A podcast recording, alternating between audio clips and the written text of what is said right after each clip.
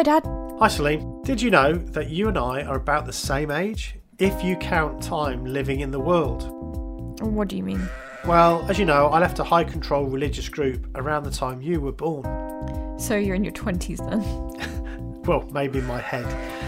The thing is, though, because I had all of my beliefs about morals, science, politics, religion, philosophy provided for me, I spent the last 25 years trying to work out what I should think about a whole bunch of stuff and work out what's going on. No one knows what's going on, Dad.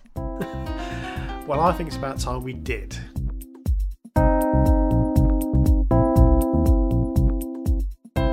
What Should I Think About is a podcast that sets off on a lofty goal to make sense of the complicated, contradictory, confusing, but wonderful thing we call the world. Hello, and welcome to What Should I Think About? I'm Stephen, and uh, there's no Celine today. Celine's literally just moved house, and she's moved into a place with, yeah, can you believe it? No Wi Fi. So, yeah, it's like out in the middle of nowhere. It might as well be a wilderness. So, um, yeah, she's not with us today, but she'll be back shortly. Anyway, I'm very happy because I'm not on my own. I've got two fantastic guests today. Um, so I'd like to welcome uh, our guests. It's Lisa Kendall and Jake Giovati from the Countercult Coalition. Welcome, Lisa and Jake. Thank you for having us. You're more than welcome. Um, so I'll start with Lisa. I'll introduce you properly first. Um, Lisa Kendall grew up in the Move of God group. So I want to ask you a little bit about that um, from the ages of 9 to 19. Um, she's the founder and director of the Countercult Coalition, um, and she has a master's in public administration from Portland State University. So thank you for joining us. I'm really interested in what you have to say today, Lisa. Um, and Jake Giovati, um, you're from the University of Buffalo School of Law, and you have a background in domestic violence prevention. So, um, we want to talk a little bit about that and obviously how that mo- might relate to cults or cultic groups. So, very interested in talking to you. Um, my first question is, I suppose, why your interest in cults, cultic groups. You know, what is it that makes you interested in this subject? So maybe we could start with you, please, uh, Lisa. Um, well, I grew up in a cult. I did not recognize or realize I had grown up in a cult until about 10 years ago, which is very common for people.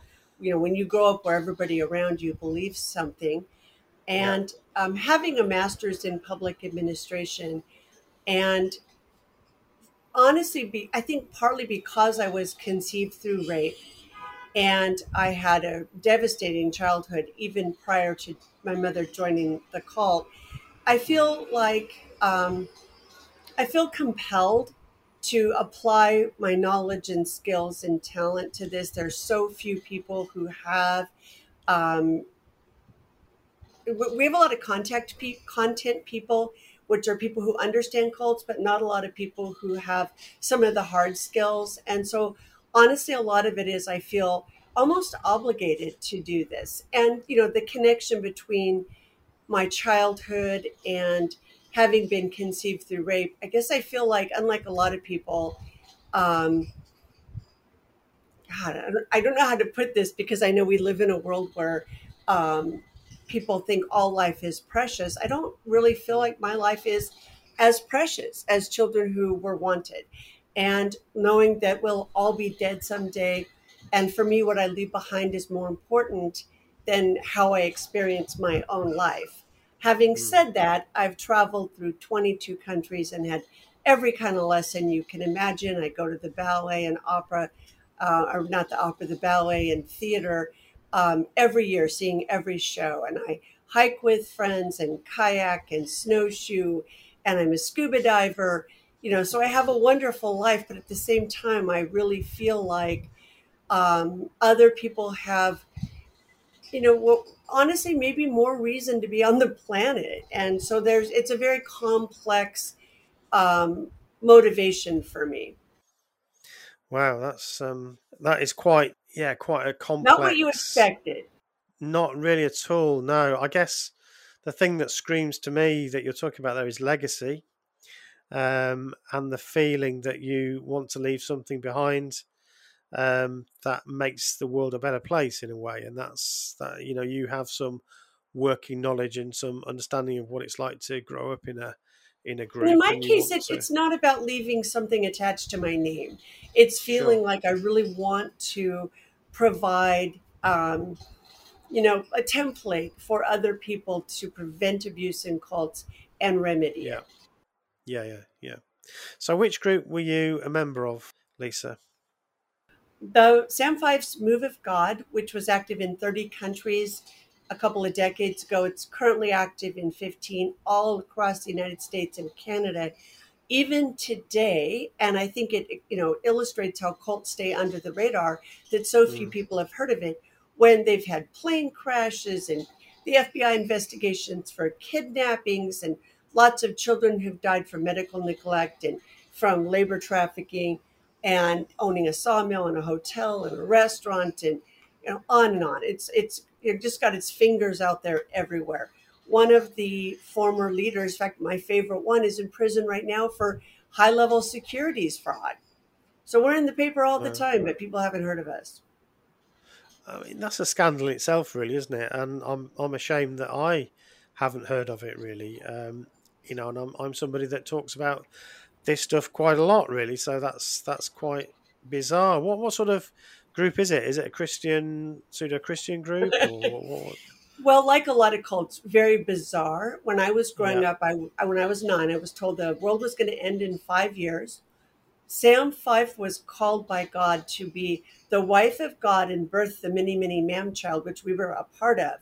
So we were going out into the wilderness to hide from the government. I grew up learning about how someday checkouts would have something where you go through and you don't go through the checker like we do today, infrared cameras where they'd be searching for us in the wilderness. So thousands of acres were purchased where lots of people I knew, the children I grew up with, moved out to these isolated farms in Alaska and Canada without electricity, without running water. They've since been modernized. Um, okay. And, you know, pulling water from the river by horseback. I grew up with that being my culture, even though I didn't live there. At 17, yeah. I did move to one of the farms, not realizing it was basically a reform school. And so I was very, very tightly controlled and labor trafficked from 17 to 19 when I left. Wow, that's that's a really interesting story all of its own. Um, Lisa, we could spend a whole episode just talking about that, couldn't we? But um, but then we wouldn't get to the remedies. That's right. Okay, so we must do that. But I'm I'm fascinated by all of that. Thank you for sharing that with us. Um, Jake, what's your interest in in this subject? Absolutely. Uh, so uh, for me, I kind of entered um, kind of the the thought of changing policy, uh, working with the Counter Cult Coalition from my work uh, with domestic vi- uh, violence survivors uh, and victims through the law school. I've I've been interested in violence prevention for uh, probably about six or seven years now. Um, uh, you know, just trying to be an ally as a man, stepping up in in the violence space and saying, um, you know, it's not tolerable. It, it's not okay.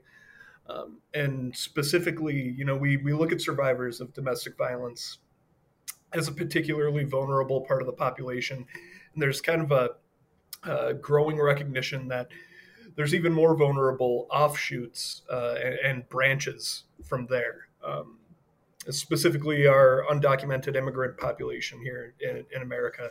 And it's not a coincidence that these controlled cult communities also target those same individuals.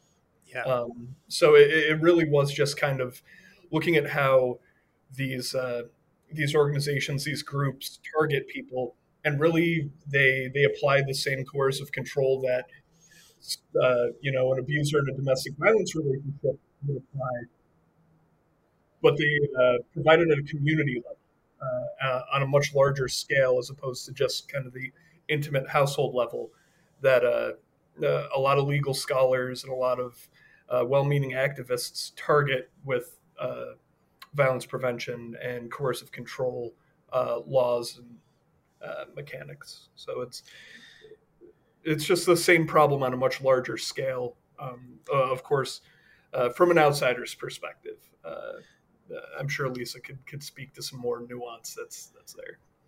Yeah, that, that's that's interesting, isn't it? Um, so we, I, have spoken to um, some people who are particularly interested in coercive control within relationships, and what struck me with those conversations is how very, very similar those processes are.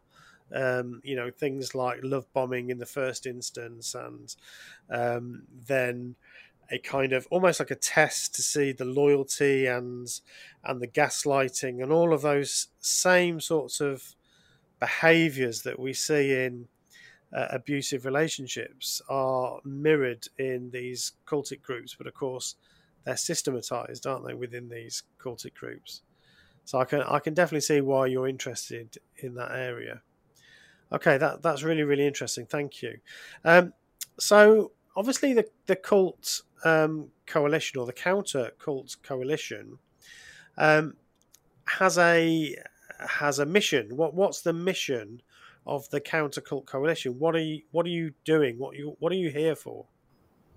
The main thing for me is public policy, and um, one of the projects that Jake and I are planning to work on, um, and I'm I'm sorry, I'm hesitating because we've had so many requests and so much activity and so much going on that we've had to put this off a little bit. But working on a sure. public policy brief to provide, you know, a template for how to better protect children in cults, and then also how to provide for them when they leave.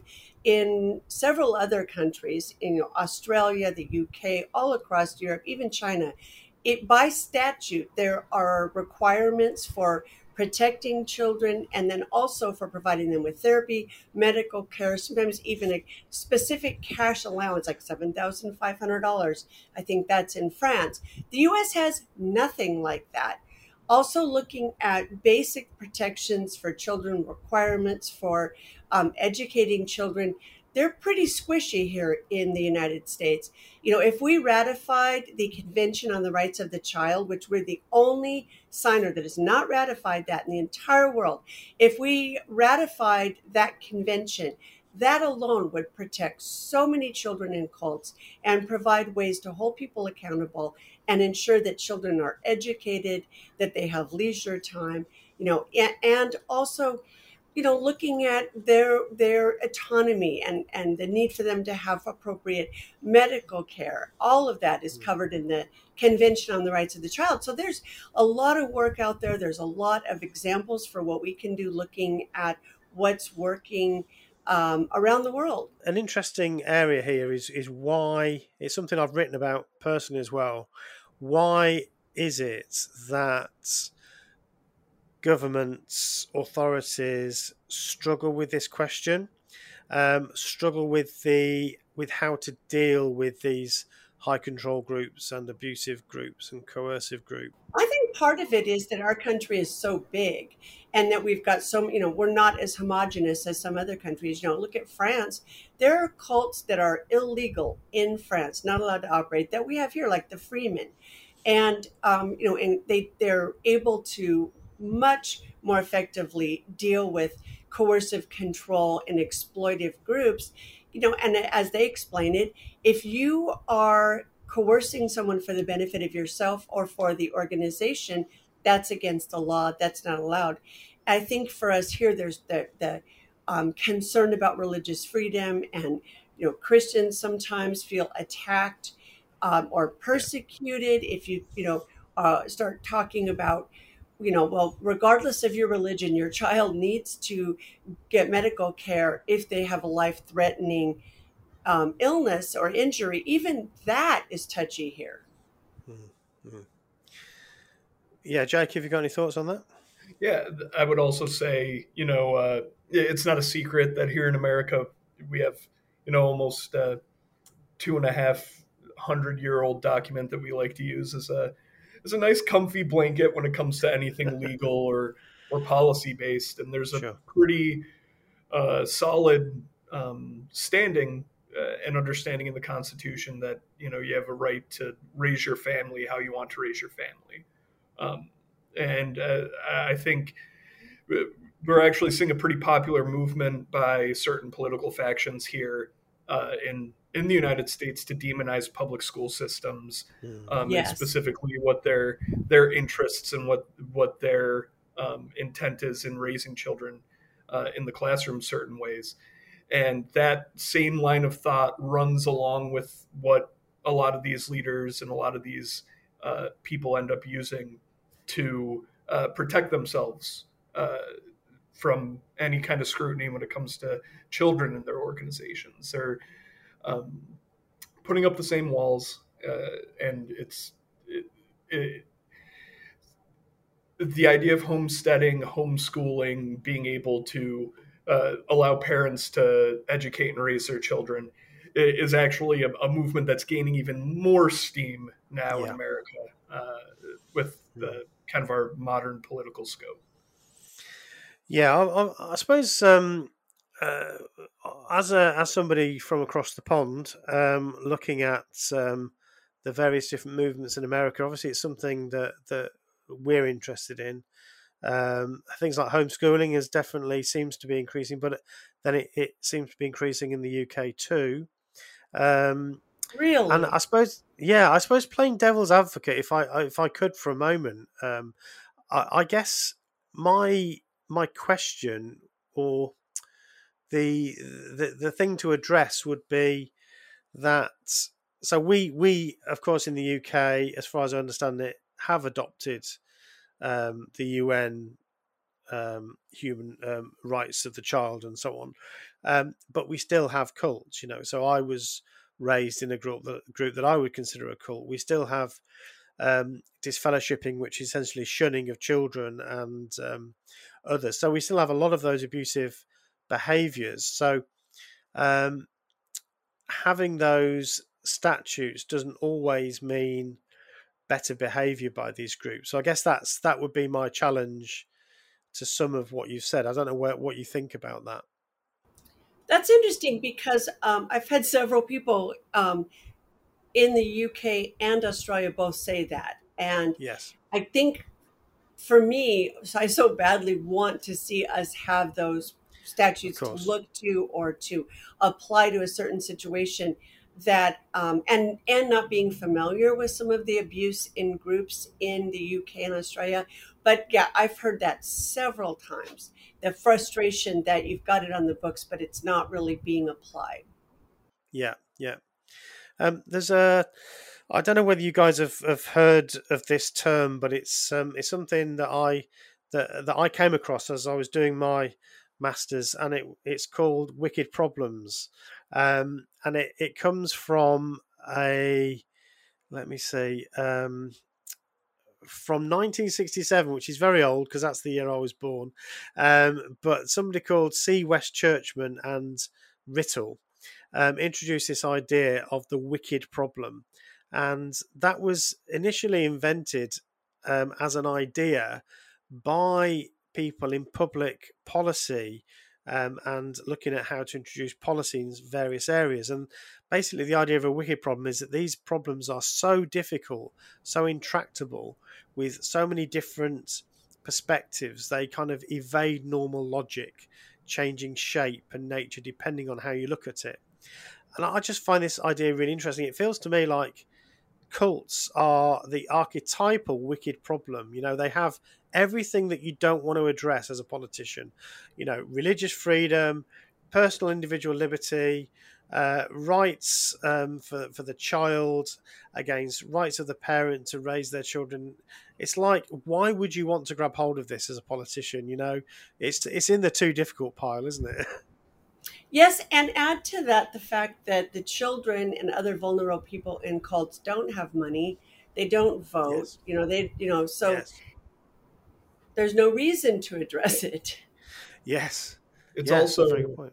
uh, such a tough mountain to to surmount, um, and uh, it, it would take a very brave politician because it, there's a chance that you're going to lose Yes. in a court in a court of law uh, going against a cult, and there's nothing that hurts your reputation or your ability to look like you can win an election like losing.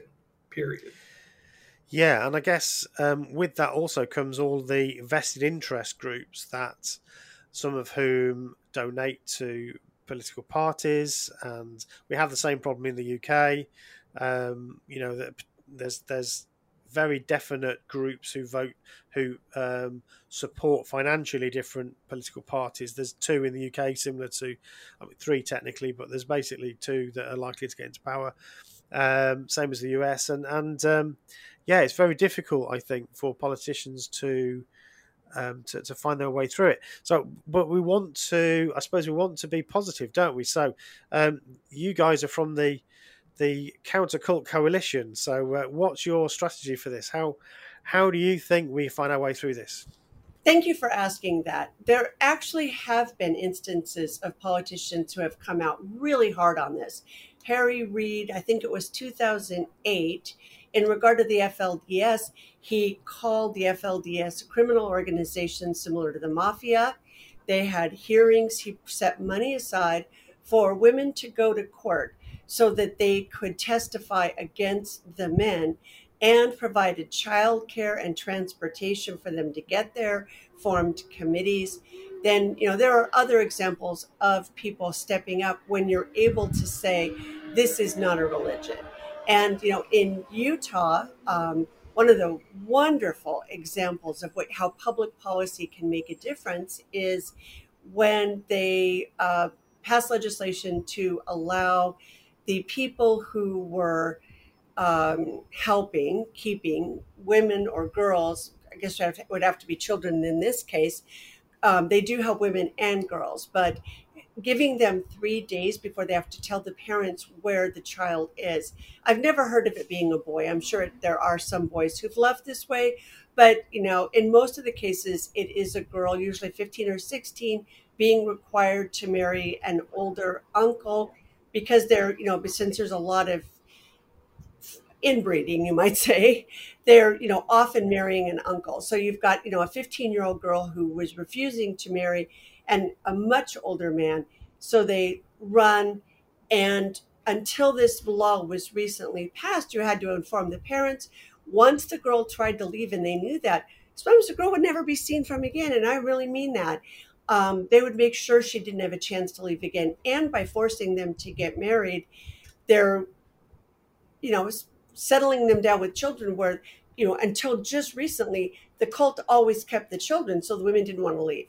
So, you know, it's just a, a really wicked problem, as you say.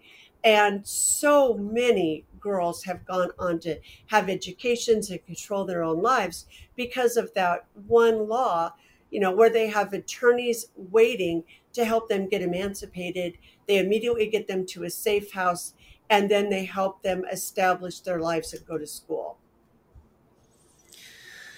Yeah, um, so so you've raised the, the issue there of the way that, that particularly women are treated in, in these groups, and I, I guess that's uh, that relates very closely to your work, Jake. From the outside looking in, I think it, it looks a lot like slavery that, that we see with some of these cases. How do we get the law to see it um, for what it is, really. Um, obviously, the, the counter arguments are all about religious freedom and the need um, to ensure that people have the right to believe how they want to. How do we counter that narrative? Well, the, the first step is going to be allowing uh, and, and processing statutes and regulations, uh, supporting them specifically that yeah. uh, have a, a broad uh, understanding of what coercive control is, um, yeah. and giving uh, survivors and members uh, standing in the courts so that they can actually be on the record in a courtroom, establishing precedents uh, for for how courts can deal with these situations. And um, you know, not every state here in in the U.S. has a coercive control statute. Um, New Jersey, uh, my one of my neighboring states, actually has a, a pretty fantastic criminal coercion uh, statute that is very broadly interpreted. It doesn't just focus on family, it doesn't just focus on the household. Um, it, it, really kind of lets anyone come come forward who is being coerced uh, uh for the benefit of someone else, uh, and even it maybe as being blackmailed, being persuaded or pressured one way or another uh, to to do things against their will. Um, and it's not just focused on the family. It's focused. It, it can be used uh, in in one of these situations, uh, and it, it, allows a cause of action uh, for survivors of cults to, to come forward. So, so how do you deal with the um, the the other legal representative, you know, on the other side who's saying, well, look, you know, if we were to interfere with these sorts of situations, particularly with families, you know, we'd we'd be constantly intervening with parents who are trying to um, help their children to find the right partner, um, who are looking out for the best interests of their children. They're too young to know what to do for themselves. You know, we're we're their parents. We know what's best for them, um, and um, and also wheeling in um, people who have been through that process who then say, well, you know, when I was 16, I didn't know what was best for me, but it was the best thing I ever did was to marry my Uncle Joe, who's 30 years older than me. You know, how, how do we get away from this, this, this, um, the, these counter arguments? I think for me, that's an easy one because okay there's a for for one thing in cults it's often leaders who are dictating how children are raised, where they live. It's not always the parents, and the parents are often unfit, and it's easy to determine that just from my own experience. And also, you know, looking at, you know, religious freedom, looking at individual stories. I, I love what Jake said about having policies in place and legislation. Mm-hmm. And then I think, you know, the more people share individual stories, the more people can understand it. In my case, I moved to Minnesota when I was 17 because, you know, my, my family was extremely dysfunctional. My mother, very toxic. I had, you know, and I wasn't living with her at the time. I was in the cult here in Portland and I was adrift. I should have been in high school. I chose to go to Grand Marais not knowing it was a basically a reform school for prob- rebellious kids. So when I got there at 17 and I had my intake meeting, which there was no questions about what I needed whatsoever, it was all just the rules. And I said, I've been working since I was 12. I really need a break. And I was told, no, you have to work.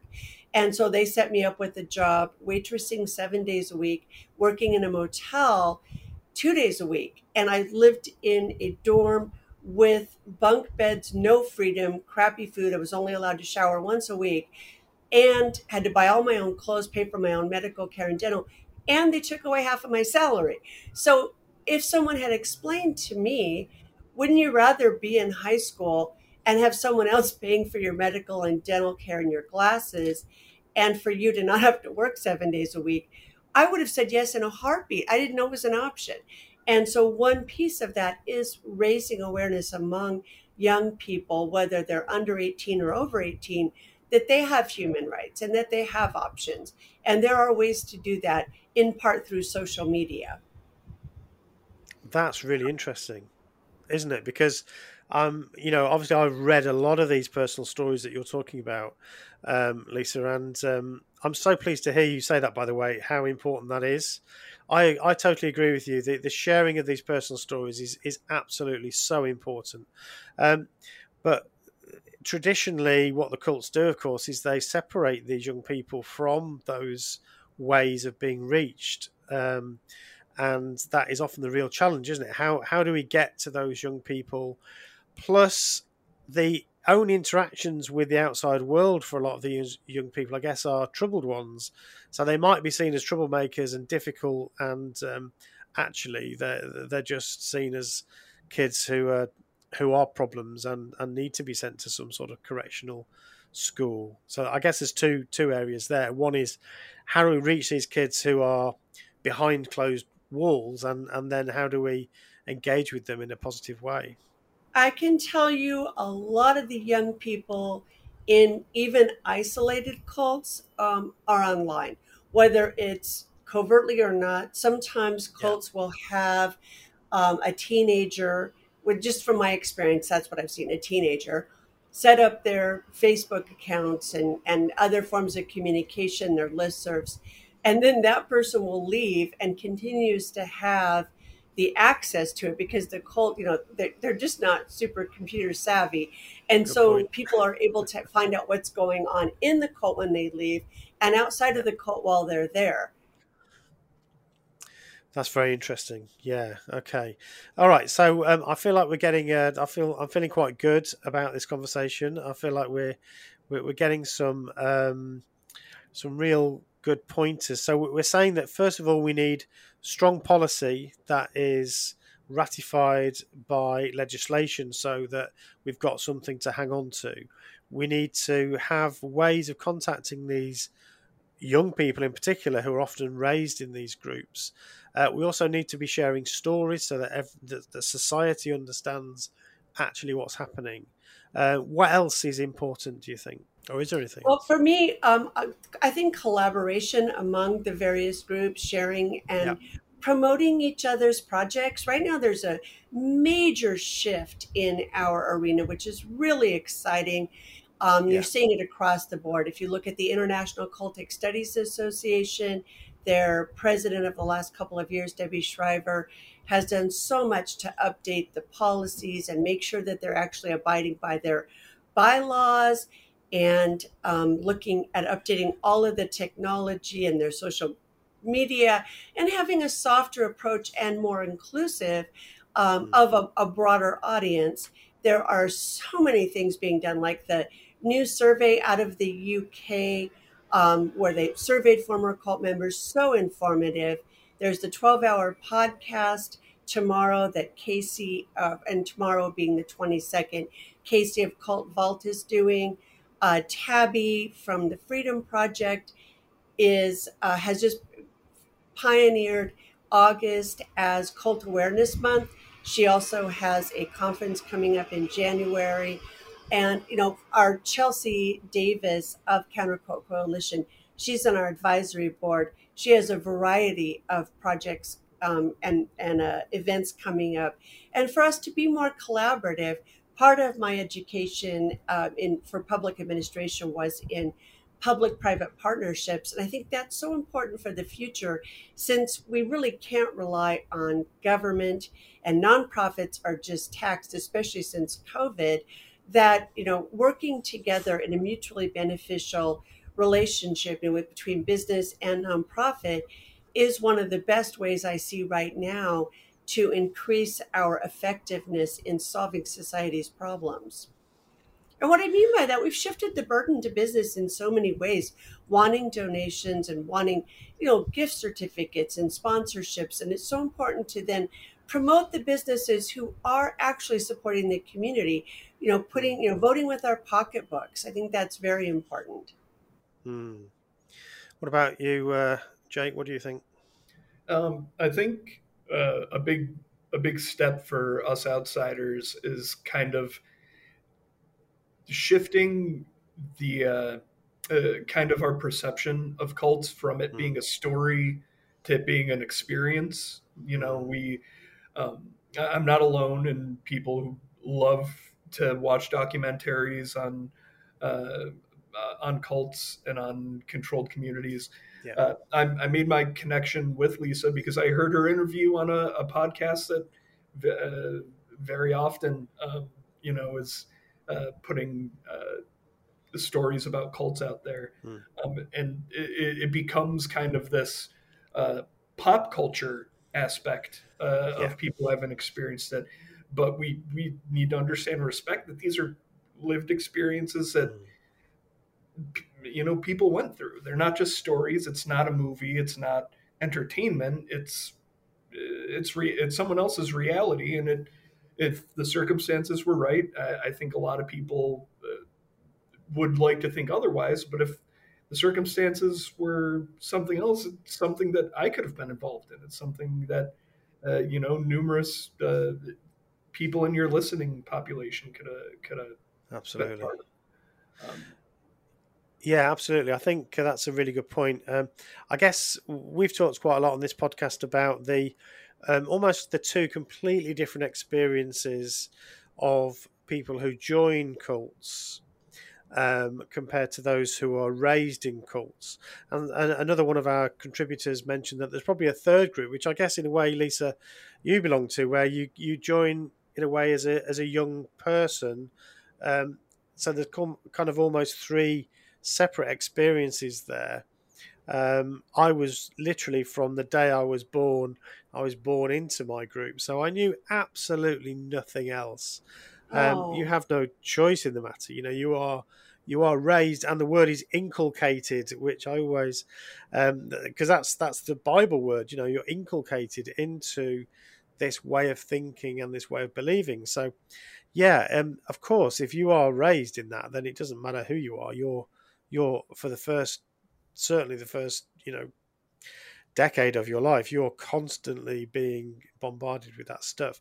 But then there's also other questions around, you know, how people get attracted to groups when they're older and um, and so on. So yeah, it's it's all very interesting. Um, yeah, there's a lot of I think there is a lot of interesting cultic groups, but I think it's becoming more sophisticated now. Um, it used to be just almost like a true crime thing. Oh, look at these weirdos! You know, they believe in this and that.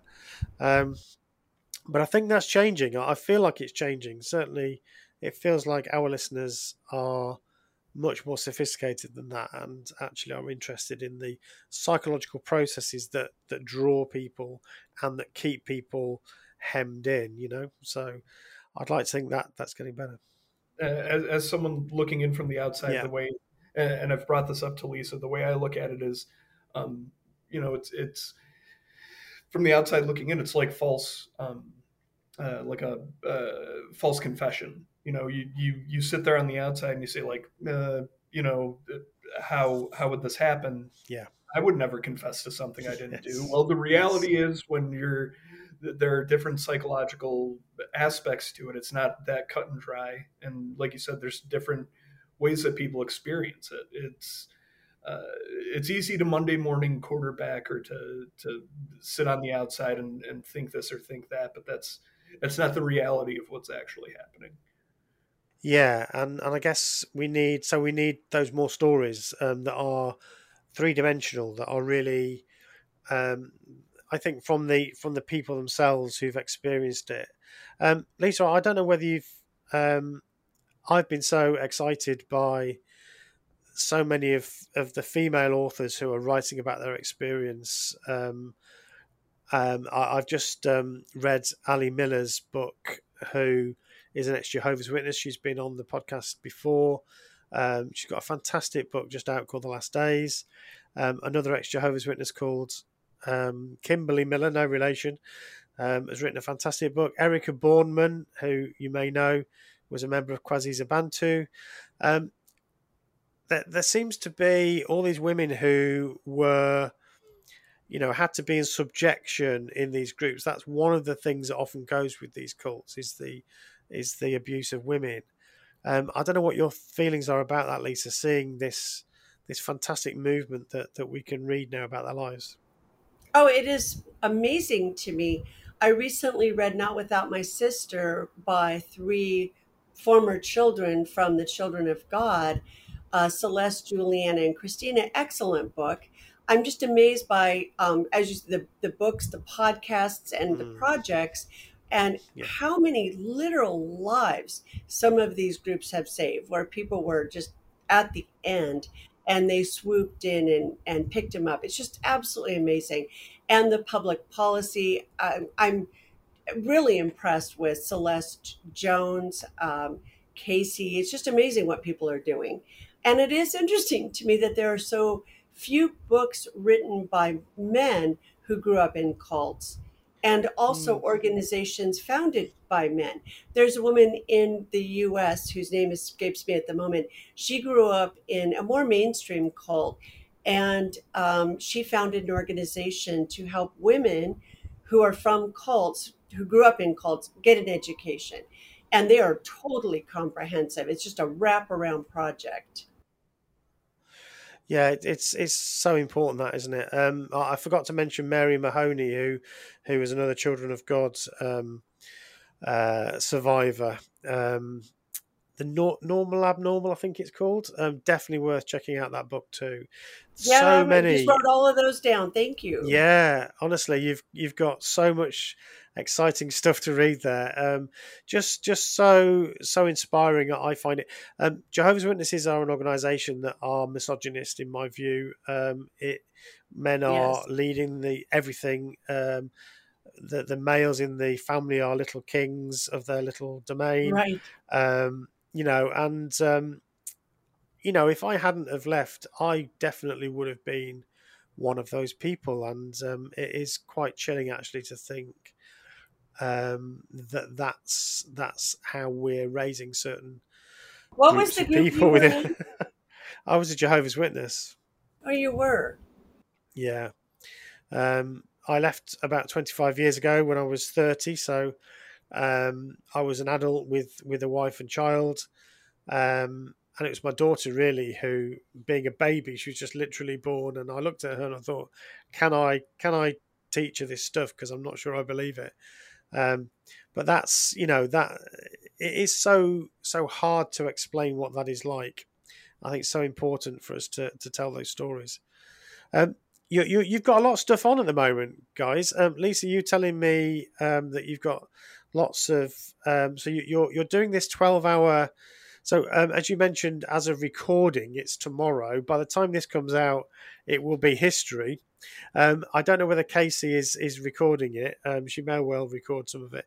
Um, but I Casey from the yeah, Casey from the K, the Cult Vault is doing a twelve hour marathon, and you're you're taking part. Tell us what your involvement is with that, Lisa. Well, Chelsea Davis and I are going to be interviewed from 3:30 to 4:30. We're going to be talking about compassionate lifestyles and the connection to cults, healing from trauma, and some of our projects and the need for um, people in the arena to promote and share each other's projects and collaboration. And then whatever Brilliant. Casey wants us to talk about. Fantastic. Yeah, we've uh, we've collaborated with Casey. Um, it's great to see all these different people. I really like your message of collaboration. I think that's definitely where we where we need to be. Um, so, what, what else is coming up for you guys? What what are you planning? What's your what's your next moves? We have a picnic fundraiser um, this weekend. This probably will be in the you know, history by the time this comes out. Sure. But it, um, what we do at our events is um, a game table and cult trivia. Cult trivia is very popular. So we have lots of gift certificates from local businesses for the winners of the cult trivia. And then we also have um, a raffle with prizes. Several businesses have donated food. You know, one local business, Realm Refillery. This is how cool. You know, the world is changing. There's a little store here that is totally sustainable, where the paper bags are um, compostable. Almost nobody ever takes a bag, and they have it's almost all bulk. So they are sponsoring our uh, sandwich bar. Then we have a painting class fundraiser October 8th in Portland, and um, that'll be $45. Again, everything donated. And so we're an all volunteer board. We don't need a whole lot of money. A few hundred dollars here, a few hundred there pays the bills and allows us to keep doing what we're doing. Yeah.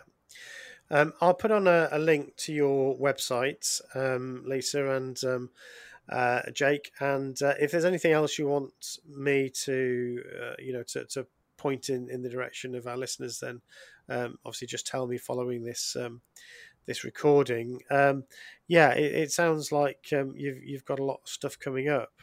Um, th- there was another question I wanted to ask you actually, which i have missed. Um, so I hope you don't mind if I circle back and, and ask you about this. Um, one of the one of the things that certainly as a Jehovah's Witness, um, the governing body and the elders would tell us about was persecution. Um, and watching a lot of the now and again, you'll see clips of fundamentalist extremist Christians talk about some of their um, hopes of, of killing various different minorities and so on, which is pretty chilling and horrific. Um, but the first thing they start doing is is um, claiming that you know they're being persecuted. How do we get over this persecution narrative? Um, they will see this podcast. They will see your work as persecution. How do we counter that narrative? Would you say? Do you have any thoughts on that, Jake? That's a it's a particularly difficult one. Um, you know, it's uh, it, it's kind of the the magic potion. Uh, yes.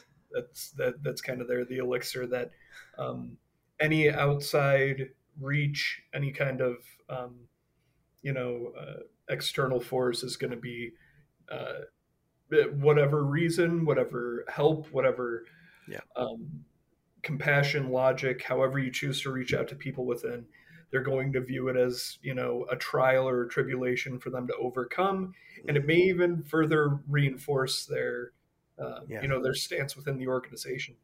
So uh, uh, again, uh, as as someone looking from the outside, um, really the, the the two things, just like in a domestic violence situation, is um, you know patience and determination. You don't give up. You don't if someone's resisting, if someone's digging their heels in, um, you know, you just kind of take the time, um, still let them know that, uh, you know, you'll, you and your resources will be there yeah. if they change their mind. Not that, mm-hmm. not necessarily pushing harder to change their mind, but just, you know, reinforcing that you'll be there with open arms if, if someone needs it.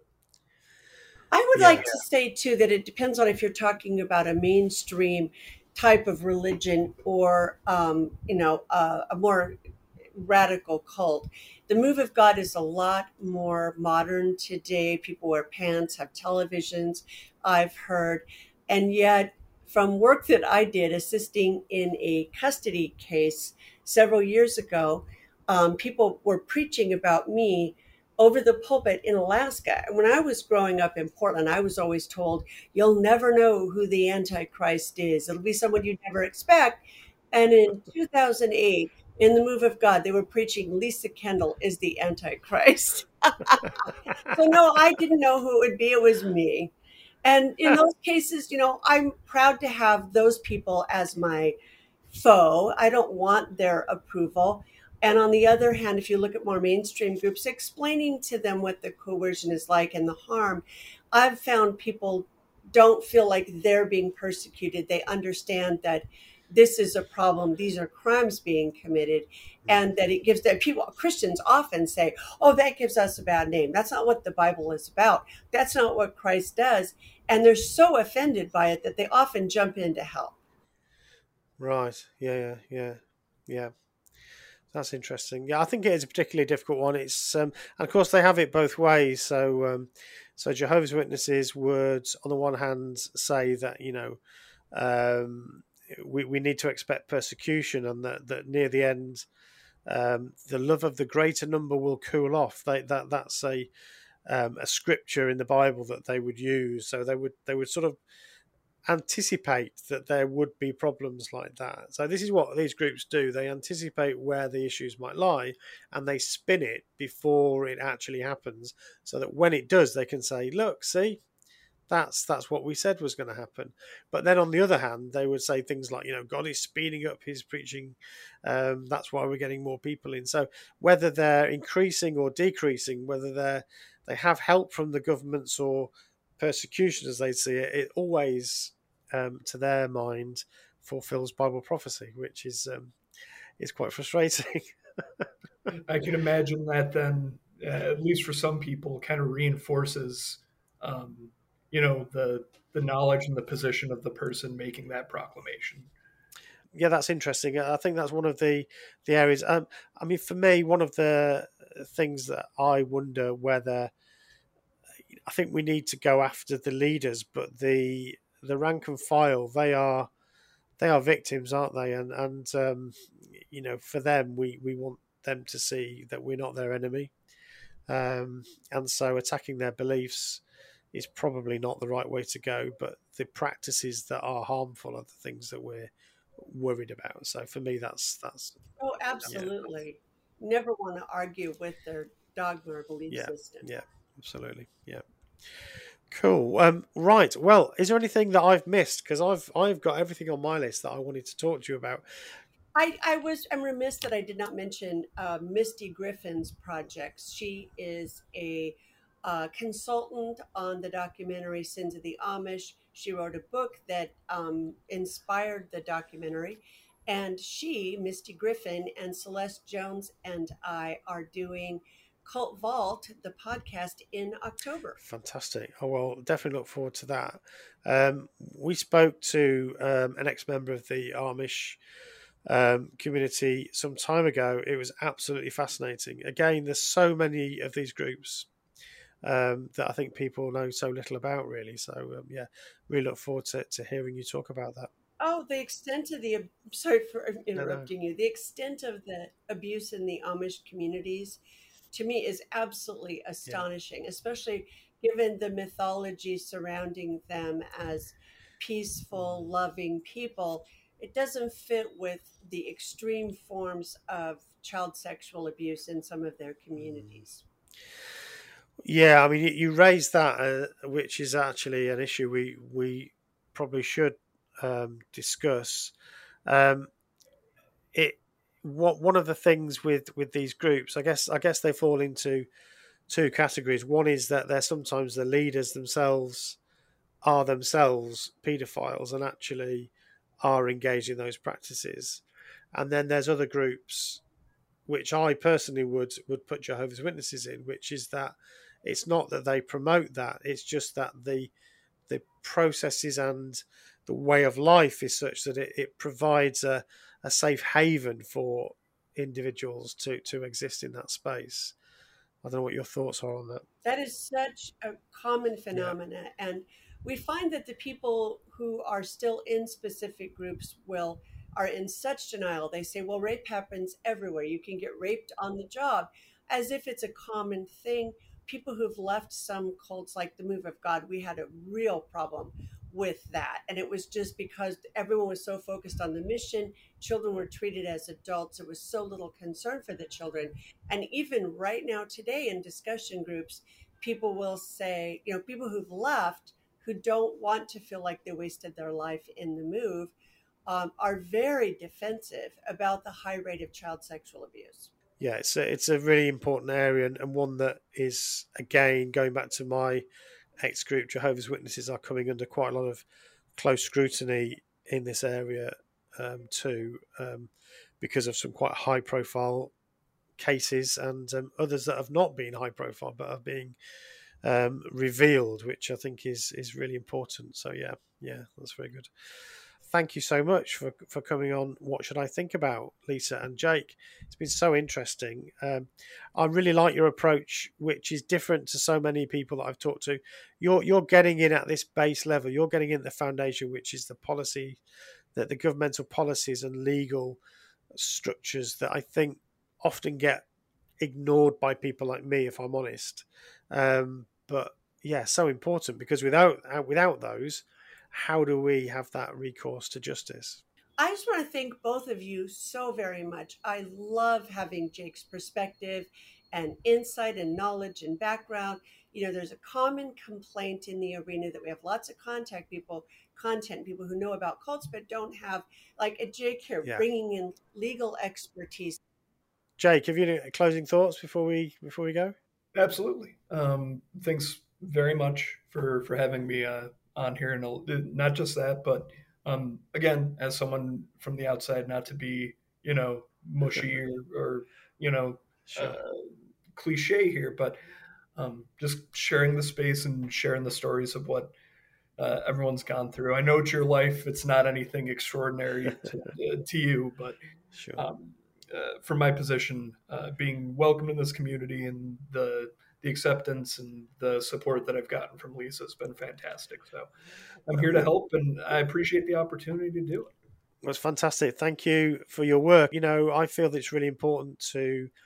Uh, we we're never going to solve this problem if we only talk to each other. You know, we we need we need the expertise and the perspective of everybody um, to to talk about this and to get involved. You know, we want more people to care about this stuff. We don't only wanted to be ex-members. So yeah, it's brilliant that you're getting involved. Um, and for me, it's the battleground so often, isn't it? It's the courtroom is where these changes happen. So yeah, the more people like you can do this work, the the better. Um, so yeah, keep keep keep it up. we've got to get the door open. You know, yeah. we've, we've got to we've got to do the work to give give you guys a room to to to share your experiences. Oh, thank you so much for having us. I is so important that we have smart podcasts like yours to you know raise awareness and um, bring communities together so thank you very much